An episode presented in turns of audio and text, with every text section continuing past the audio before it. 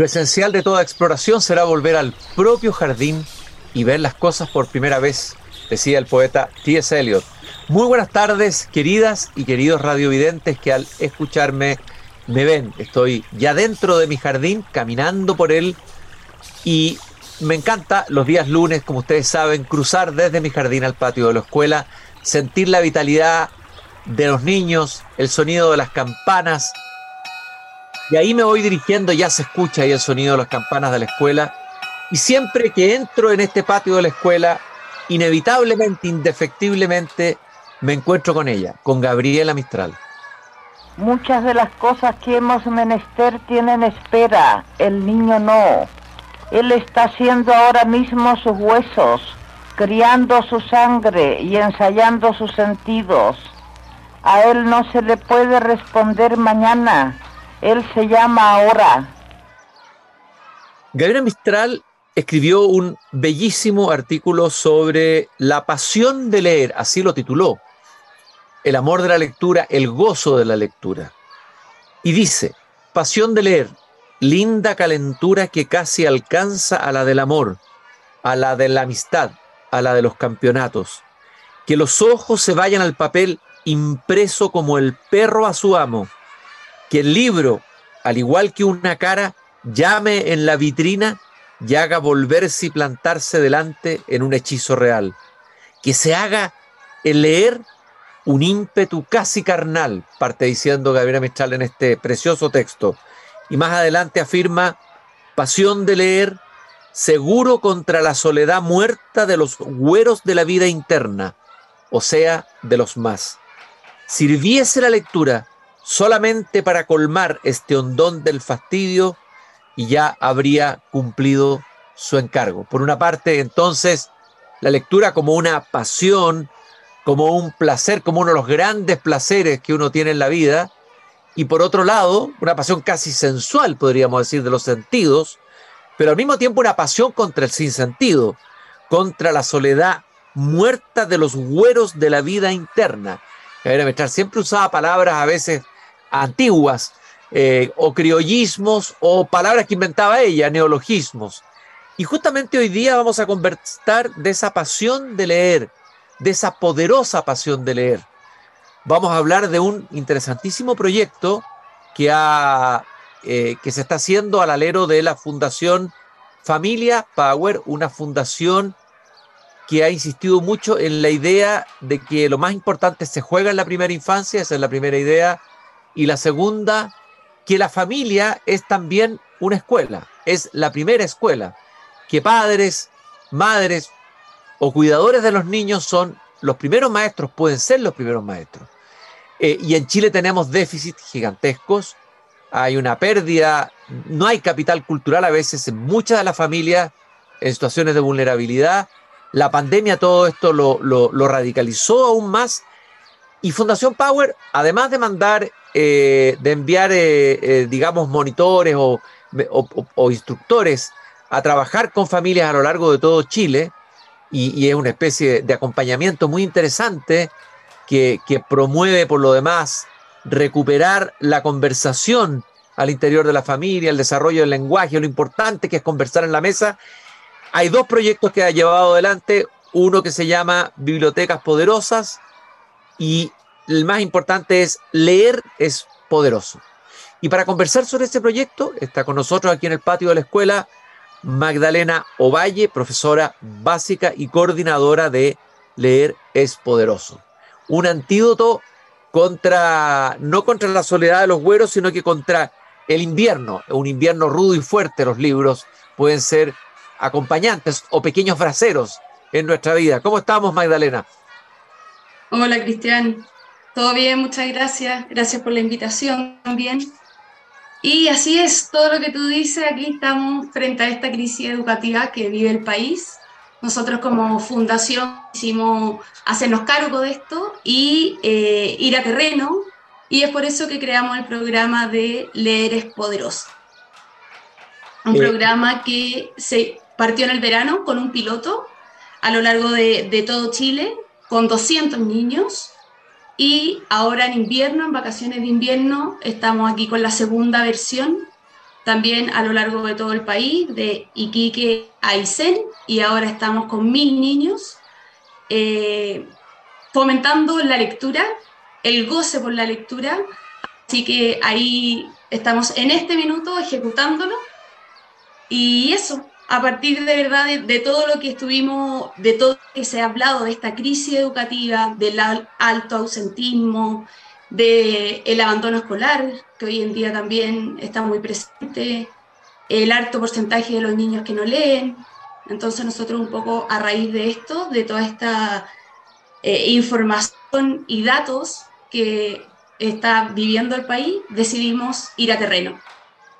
Así como nace el programa. Magdalena, el, diagnóstico que tenemos, ¿qué pasa realmente con la lectura? Hay, hay, la sensación de que nadie lee, que los niños no leen, de que han dejado de leer. Eh, ¿Es eso real? ¿Esto ha aumentado vertiginosamente? ¿Es un tema que viene desde antes? ¿Cuál es el diagnóstico que ustedes hacen en relación a la lectura? El, diagnóstico que nosotros hacemos siempre eh, se ha visto una crisis eh, en la lectura a nivel país en los últimos, en el último tiempo, digamos pero no sé, tenemos de la prueba PISA del 2018, por ejemplo, arrojó que uno de tres estudiantes de 15 años no alcanza las competencias lectoras mínimas. Basándonos en eso, basándonos en que la pandemia agudizó todo esto, tenemos que el 96% de niños de primero básico no reconoce todas las letras del alfabeto, tenemos que el 65% de niños pasando a segundo básico no lee o solo lee sílabas. Entonces, a partir de esto, nosotros eh, vemos la necesidad de ir a terreno y entregar herramientas, no solo a estos niños, sino a las familias de estos niños y a los establecimientos educacionales eh, que hay detrás de cada una de estos antes al final. Eh, yo siempre cito el ejemplo de una gran mediadora francesa que se llama Geneviève Pat, que trabajaba en una biblioteca en una periferia en París, esas mismas periferias que han ardido ahora en la revuelta en Francia tan tremenda que ha ocurrido en estos días.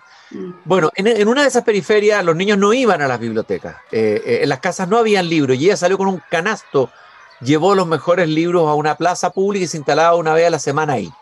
Era como una especie de misionera, por decirlo así. A ver, ¿qué es lo que hacen ustedes, digamos, eh, es, estos mediadores? que llevan los libros, dejan los libros, hacen algo con los libros? ¿Qué, qué ocurre ahí? ¿Cuál es la actividad específica del proyecto? lo, lo, interesante de esto es que es un proyecto que, eh, como les contaba, se lleva a cabo en, las vacaciones escolares de los niños. Y la idea de nosotros es que tenemos tutoras a lo largo del país que van a terreno y se convocan grupos de entre 15 y 20 niños por localidad y hay una tutora donde eh, imparte una metodología específica para el fomento lector que está basada en una metodología que se llama Leer para Aprender, una metodología australiana. Y a partir de eso, esta eh, tutora enseña a los niños y fomenta la lectura a través de distintos eh, pasos que tiene esta metodología. Y al final cada niño que participan el programa, obviamente de manera voluntaria y es gratuito, para ellos entonces recibe una mochila con distintos útiles escolares, con distintos libros y se crea un espacio, que hay distintas jornadas, pero la jornada consiste en crear un espacio de fomento de la lectura utilizando esta metodología y además un espacio eh, de juego, de convivencia, donde se desarrolla principalmente la lectura, pero también, como sabemos, se desarrollan mil habilidades más de cada uno de esos niños. Entonces, en específico, esta tutora interviene a este grupo, le enseña habilidades lectoras y, además de eso, cada uno de los niños tiene un libro que se va intercambiando a lo largo de este programa, que en este caso dura dos semanas porque son las vacaciones de invierno. Se cambia día donde el niño lleva el libro a su hogar, eh, se fomenta que la familia se involucre con ese libro y al día siguiente se cambia ese libro con otro de los participantes. Esto se repite por los 10 días y ya el último día cada uno elige su libro preferido y se lo lleva de regalo a su casa. Oye, Magdalena, hablaste ahí de una metodología, entendida austríaca, leer para aprender. A ver, ¿en qué consiste? ¿Cuáles son los pasos? ¿Cuáles son los fundamentos de ese leer para aprender? Leer para aprender eh, es una metodología que contiene seis pasos, que parte de lo más general a, lo más particular y también existe un traspaso de autonomía de la tutora a los niños, donde el paso número uno, por así decirlo, es una lectura coral, una lectura compartida, donde se realiza con todo el grupo. Y así se va traspasando autonomía al niño y se sigue con los siguientes pasos. Entonces, partimos con una lectura de grupo, pasamos a un segundo paso donde se hace construcción de oraciones y reconocimiento de palabras. Después de eso pasamos al eh, tercer paso, que ya es formación de palabra. Cuando yo tengo las oraciones, paso a trabajar con cada una de las palabras de esa oración. Y después de ese pasamos al cuarto paso, donde está la escritura de oraciones. Yo tengo estas palabras separadas y comienzo a armar y construir nuevas oraciones. Y a partir de eso damos pie al quinto paso, que ya sería la reescritura de cuentos para pasar ya al último paso, que es la escritura independiente. Entonces, si podemos ver, el paso número uno está, depende casi totalmente de la tutora mismo y ya el último es un trabajo individual de cada niño. Entonces, dependiendo del grupo, es cómo se va, o sea, la, velocidad en que se va pasando de un paso a otro, pero eso es un poco la metodología de grandes rasgos, estos seis pasos que eh, van pasando autonomía al niño y fomentan la lectura y escritura de cada uno de ellos. Estoy caminando por mi jardín con Magdalena Ovalle, ella es profesora básica y coordinadora de Leer es Poderoso de la Fundación Familia Power. Ahora, todo lo que tú describes, uno podría decir, es como una actividad que podrías hacer en el colegio, pero son las vacaciones de invierno, los niños no lo sienten que como que los están, les están haciendo una trampa, los están llevando a, romper sus vacaciones, digamos, y hacer actividades de colegio, o, es que todo se hace en un espíritu lúdico. ¿Cómo se trabaja eso? Exactamente. Para nosotros el, espíritu lúdico es muy importante, así que si bien hay un cronograma diario para, para desarrollar las actividades, hay muchos espacios de, esta, eh, de este programa donde hay juegos, donde se comparten experiencias entre los niños. Entonces, con lo que llevamos, con el piloto que hicimos en el verano y estos pocos días que llevamos ahora en invierno, la verdad que hemos tenido ese dilema de que ellos se sientan como en el colegio, el colegio eh, alargado en estas vacaciones,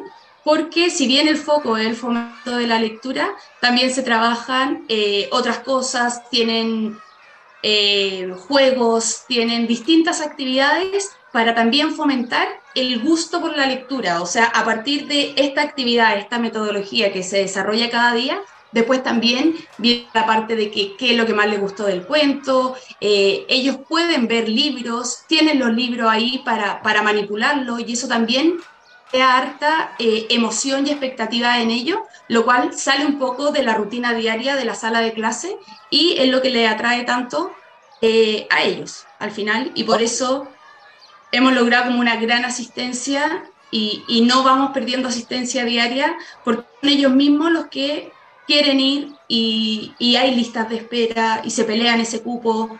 Entonces, por ese lado, creo que no ha sido un problema para nosotros.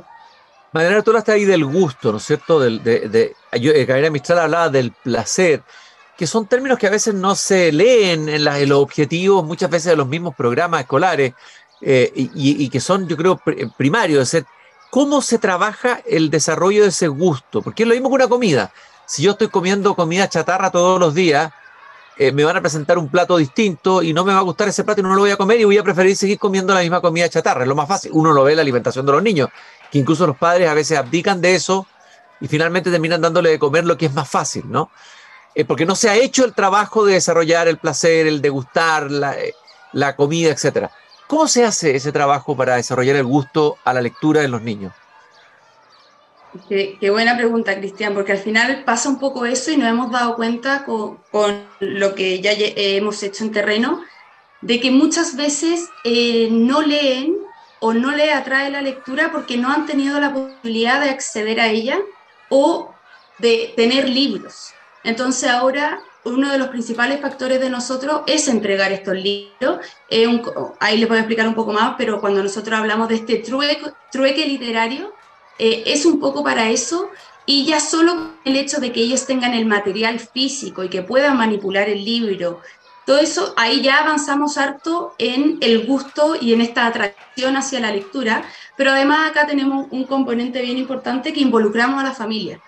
Entonces buscamos que cuando cada uno de estos niños se lleva el libro a su hogar, eh, el cuidador principal, las familiares, los vecinos se involucren con este libro y así dejar como esta eh, instalada en cada uno de estos hogares esta, esta capacidad al final de la lectura y que cuando se acabe el programa ellos sigan entretenidos con la lectura y les atraiga un libro. Entonces nosotros, eh, mediante distintos donantes, podemos acceder a buenos libros, a buen material y ese material va de regalos hacia ellos después. Entonces nos aseguramos de que queden, que cada uno vaya formando su propia biblioteca y les queden sus hogares para que lo puedan usar cuando ya el programa haya terminado. Ahora, me, imagino que tú hablabas ahí de los, de los buenos libros, los bellos libros, tocar los libros, o sea, la dimensión física del libro, lo físico en el libro, lo sensorial de la tapa, el papel, de ver el dibujo, de olerlo, eso es, es un primer paso muy importante, ¿no? Un primer acercamiento. Es un, primer paso muy importante y muchos de ellos no han podido acceder a, a, ese material antes. Entonces, es una novedad para ellos, lo tienen ahí, lo pueden manipular y la tutora es capacitada para eh, dar esta, este programa. Entonces al final ellos saben que cómo manejar un libro, las partes de un libro, con esta mochila que yo te hablaba de que cada niño eh, recibe con distintos materiales escolares. Después de leer el libro, de, de comentar el libro, se hace alguna actividad relacionada a ese libro. Entonces, hacen máscaras, hacen dibujos, eh, reciben, por ejemplo, acuarelas y cada uno hace su parte preferida del cuento.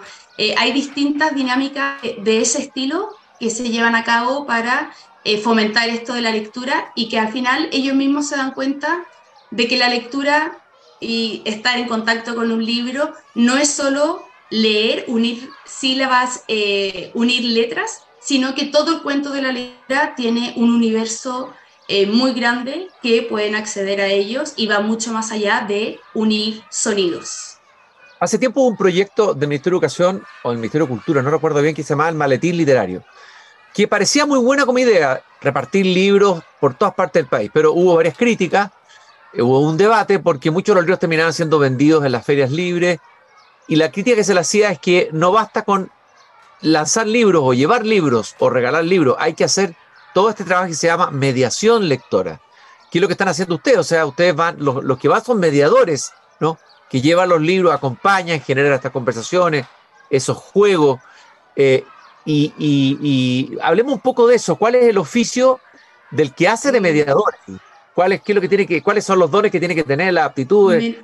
Mira, una de las cosas que, que, nosotros como que rescatamos de este programa es que le hacemos como este, este seguimiento a, a cada uno de, de, los libros y sale acá un poco el concepto de que nosotros también trabajamos como fundación, que es el trueque literario, que es lo que yo te explicaba antes de cada niño, cuando durante el programa, en este caso que son 10 días de programa, cada, al finalizar cada una de las jornadas, el niño se lleva el libro a su casa, ve el libro, lo trabaja en su casa, lo comparte con eh, sus cercanos y al día siguiente hace intercambio de ese libro. Entonces al final acceden a más material, conocen distintos libros y ahí el último día se lo pueden llevar. Y este mismo concepto de trueque literario nosotros también lo usamos en otros programas de la Fundación y consiste un poco que, ¿cómo nosotros esto? Al final nosotros tenemos, eh, a ver, recibimos libros de donaciones de distintas partes, ya sea de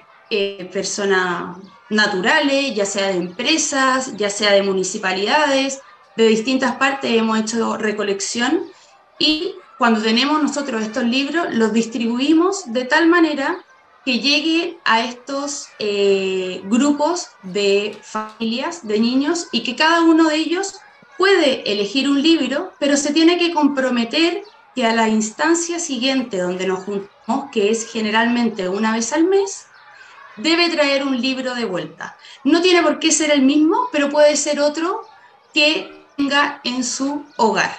Entonces con esto buscamos que no queden los libros tirados ahí sin usar, sino que se use el libro y que cada familia tenga más repertorios de libros. Y también con esto buscamos que todos los donantes, o sea, esta universidad, estos colegios, eh, familias, eh, personas naturales, todo, que tengan un libro o que les sobre un libro que no van a usar, tenga, se lo entreguen a una persona que lo necesite. Entonces, al final, como fundación, con este concepto de trueno literario, buscamos ser el puente entre los que tienen más libros con quienes lo necesitan y no tienen recursos para acceder a este material. Y la verdad es que nos ha ido bastante bien con eso. o sea, ha sido una novedad muy importante.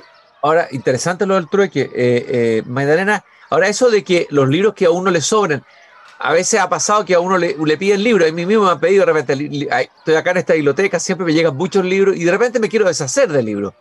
A ver, eh, sería una lástima que los libros que uno quiere deshacerse de ellos, que son a veces no los mejores, son los que se entregan o se donan. O no es así. O los libros que llegan son de calidad, son bellos libros, porque hablábamos de la importancia que el libro tiene que ser bello, bien hecho atractivo para el niño.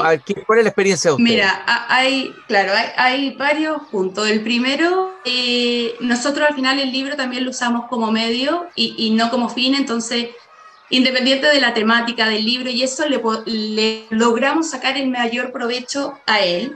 Pero además de eso, cuando nosotros eh, hacemos estas recolecciones y recibimos estas donaciones, son de varios tipos. Si bien hay unos que eh, no se siguen usando en esos hogares. Generalmente lo que nosotros hemos visto por un tema que va creciendo las personas de ese hogar y esos libros quedan sin uso, pero no porque eh, estén en mal estado. Al final nosotros tenemos ese, ese, requisito y cada uno de estos libros se revisa para que cumpla con, eh, o sea, esté en buen estado, tenga todas sus hojas, sea un material que pueda usar otra persona y no es un, material defectuoso al final.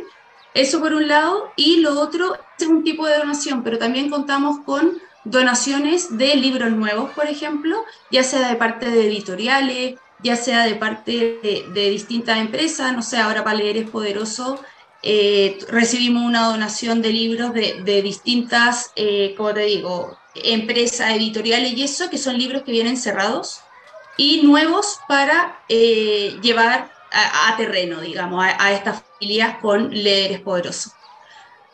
Magdalena, eh, a ver, me gustaría que habláramos un poco cuáles son los libros que han tenido más éxito o que, o que, o que han producido más atracción a los niños.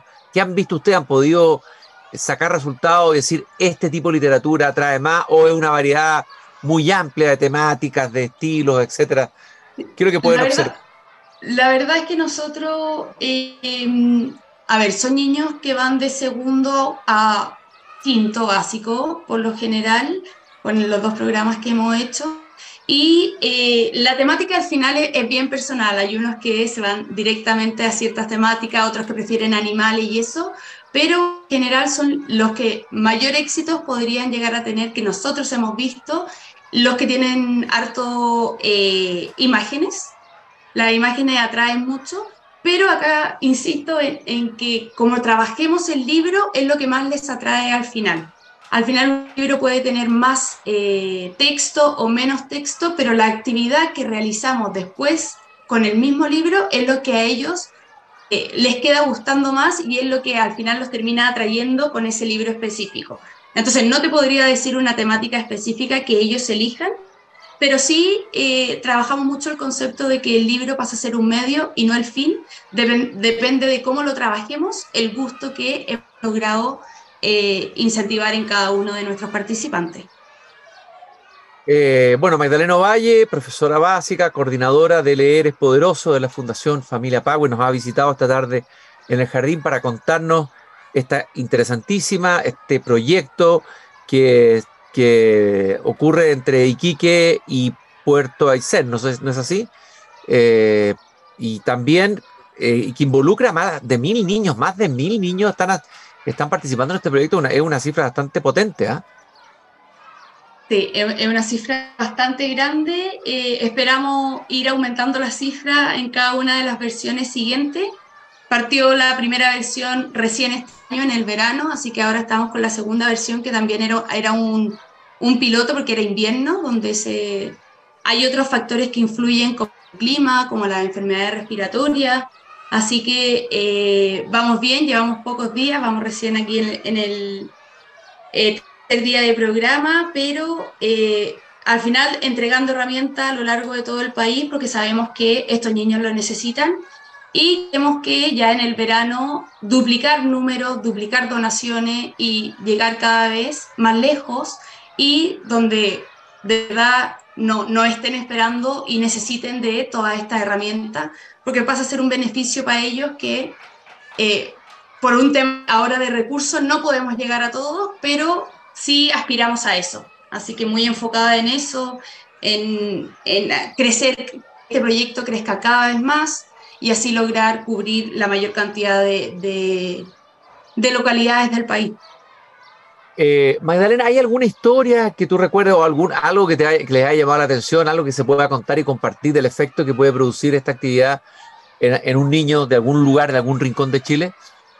Uy, hay muchísimas historias. Uno de verdad es muy gratificante llegar a terreno y ver cómo, cómo ese niño le cambia, eh, o sea, la, cara, la, su, su, sonrisa eh, dice mucho. Son niños que eh, estos grupos son más personalizados, no, es una, una, sala de clases que por lo general se trabaja con alrededor de 40 niños, sino que son grupos más eh, eh, personalizado, más, focalizado.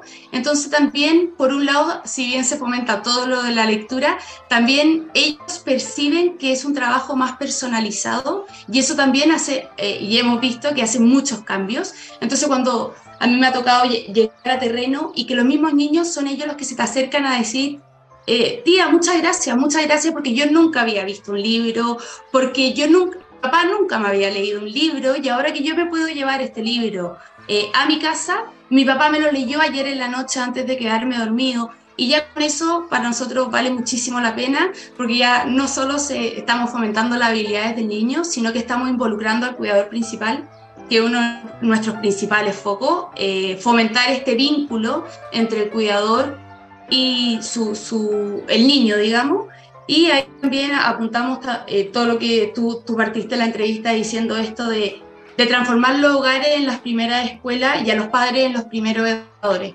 Entonces, cuando uno llega a terreno y el niño ya te dice eso, uno dice, valió la pena, valió la pena, así que muy, muy enfocado en, en hacer crecer el proyecto lo que más se pueda para que ya en verano de las vacaciones de verano 2024, digamos, ya nos podamos llegar a muchísimas más localidades y niños y familias que así lo necesiten.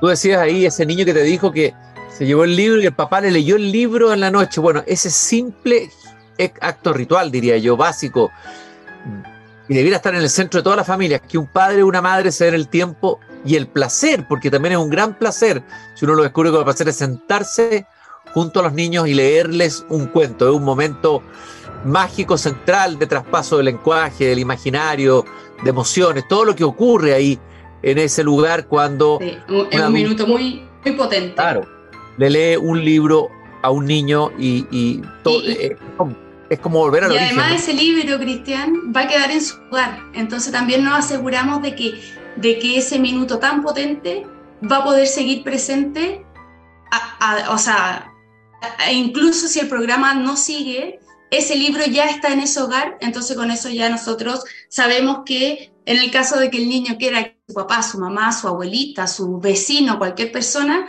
le, quiera ver el libro, lo va a tener ahí. Entonces ahí nosotros ya vale muchísimo la pena y vemos también cómo esto influye en ellos, por un lado anímicamente y también por el otro lado todo lo de habilidades eh, relacionadas a la lectura. Madalena, yo te agradezco muchísimo esta conversación que hemos tenido aquí en el patio de la escuela junto a mi jardín, conversando de este interesantísimo proyecto Leer es Poderoso, una actividad invernal, una manera de capear el invierno con libros, con niños, a través de todo Chile, desde Iquique hasta Puerto Aysén, de la Fundación Familia Power. Muchas gracias por habernos acompañado esta tarde. Muchas gracias, Cristian, y invitarlo a todos a que se sumen al, al, programa, al proyecto, a la fundación, que nos sigan en las redes sociales y todo para poder hacer crecer y llegar acá a más localidades del país para el verano del 2024. Así sea, y nosotros nos despedimos recordándole que Grupo Viva está comprometido con la sostenibilidad en los barrios y la cultura en la empresa y Fundación y Rabat Razabal nos acompañan en estas conversaciones sobre educación con los profesores en los patios de las escuelas de Chile todos los lunes aquí en Desde el Jardín. Ahora vuelvo a mi jardín a cerrar la verja de madera para encontrarnos nuevamente mañana a la misma hora aquí en Pauta. Gracias por habernos acompañado.